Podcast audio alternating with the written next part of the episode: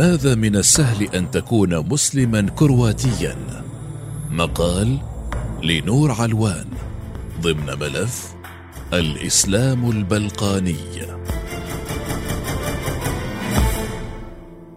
إذا تجولت سيدة محجبة في شوارع كرواتيا فإن الناس سينظرون إليها بغرابة ولفترة أطول مما ينبغي كأنهم يراقبونها.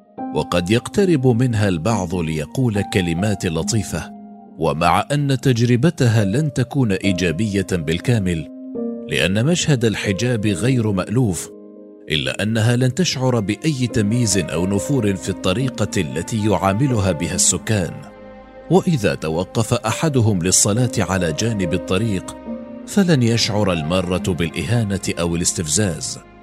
وقد يكون السبب في ذلك هو ان كرواتيا الدولة الكاثوليكية التي أصبحت عضوا في الاتحاد الأوروبي في عام 2013 لديها خبرة قديمة مع الإسلام إذ تعود جذور المسلمين الكروات البالغ عددهم حوالي 63 ألفا أي 1.5% من مجموع السكان إلى القرن الخامس عشر حيث خضعت بلادهم للحكم العثماني.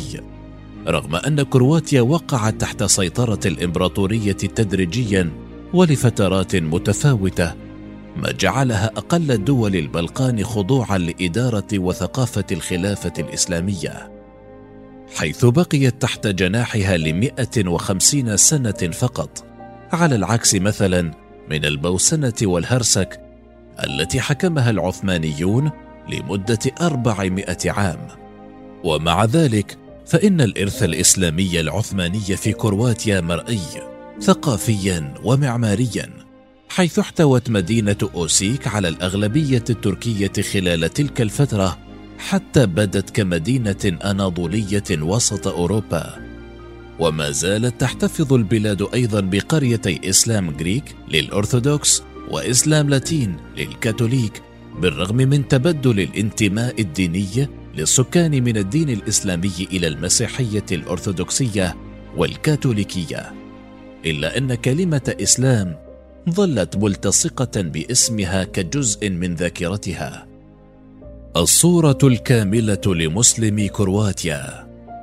ينتمي مسلم كرواتيا إلى قوميات مختلفة حيث تعود ستين بالمئة منهم إلى القومية البوشناقية وهي أكبر ثاني أقلية قومية في كرواتيا وغالبا ما يعرف أصحابها أنفسهم على أنهم مسلمون أو بوسنيون.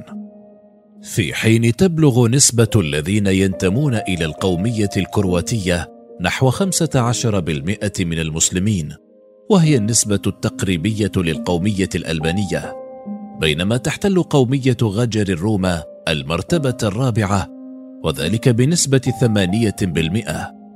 أما الأقليات الأخرى فتتوزع بنسب ضئيلة إلى القوميات العربية والتركية والفارسية. ويعيش هؤلاء في كل مدن كرواتيا تقريبا. ويتركز وجود أغلبيتهم في المدن الصناعية والثقافية الكبرى مثل العاصمة الكرواتية زغرب.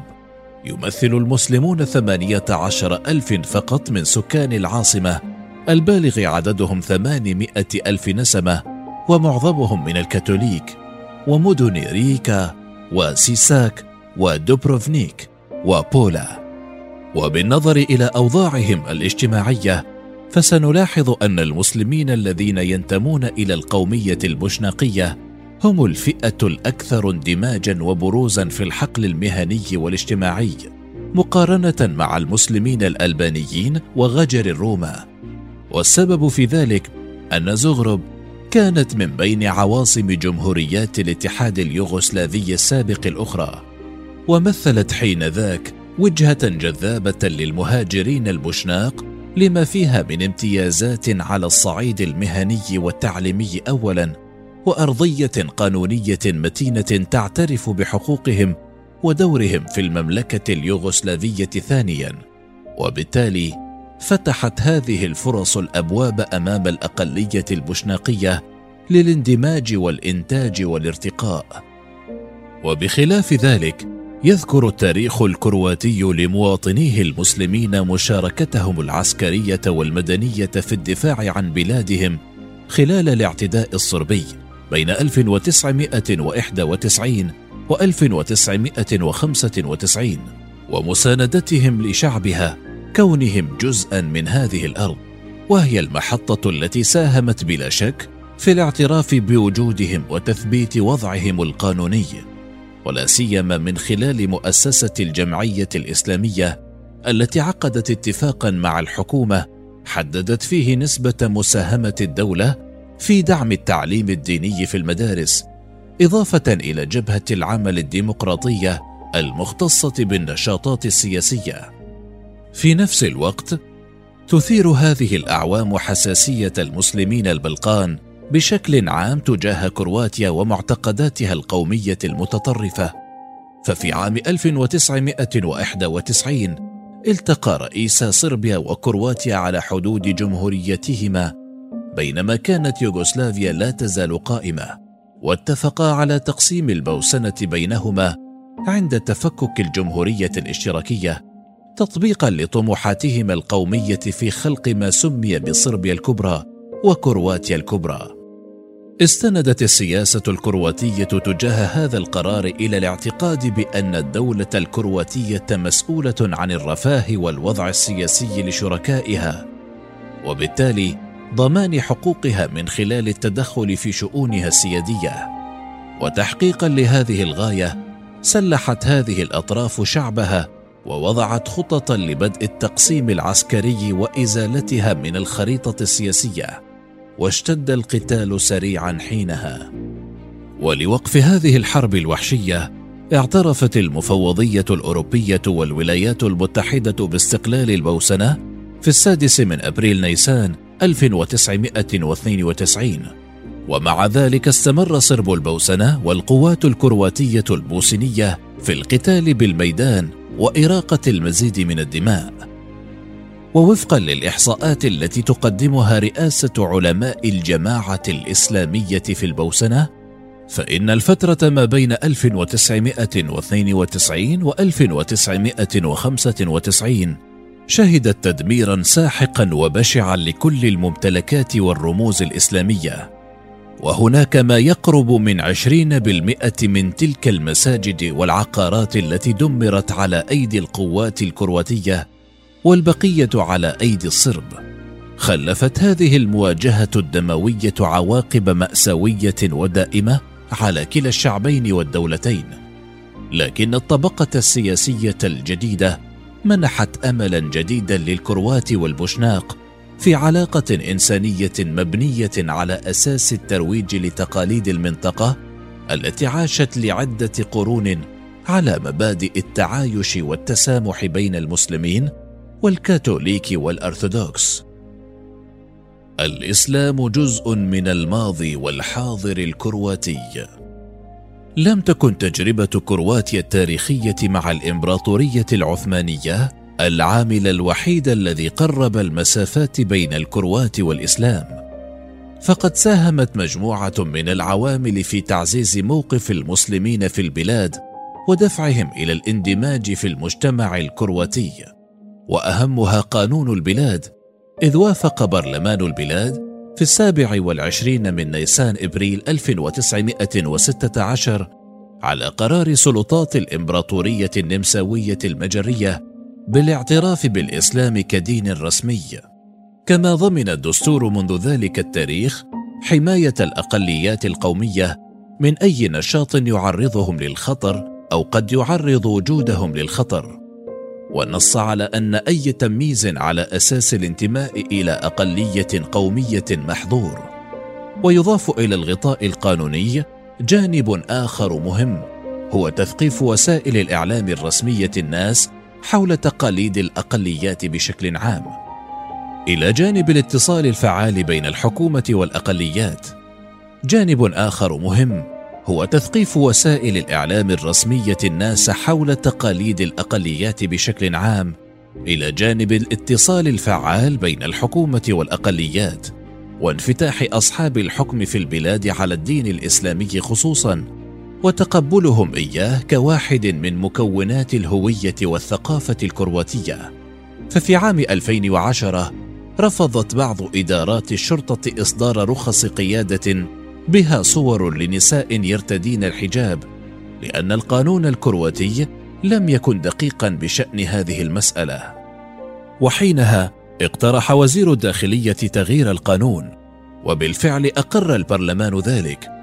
والآن يسمح لجميع النساء اللواتي يغطين رؤوسهن لأسباب دينية بالحصول على مثل هذه الصور على رخص القيادة دون أي عواقب أو مشاكل. وهي النقطة التي تذكرنا أيضا بما حدث قبل أربعة أعوام تقريبا حين ألقت الرئيسة الكرواتية السابقة كوليندا جرابار كيتاروفيتش تحية الإسلام. السلام عليكم.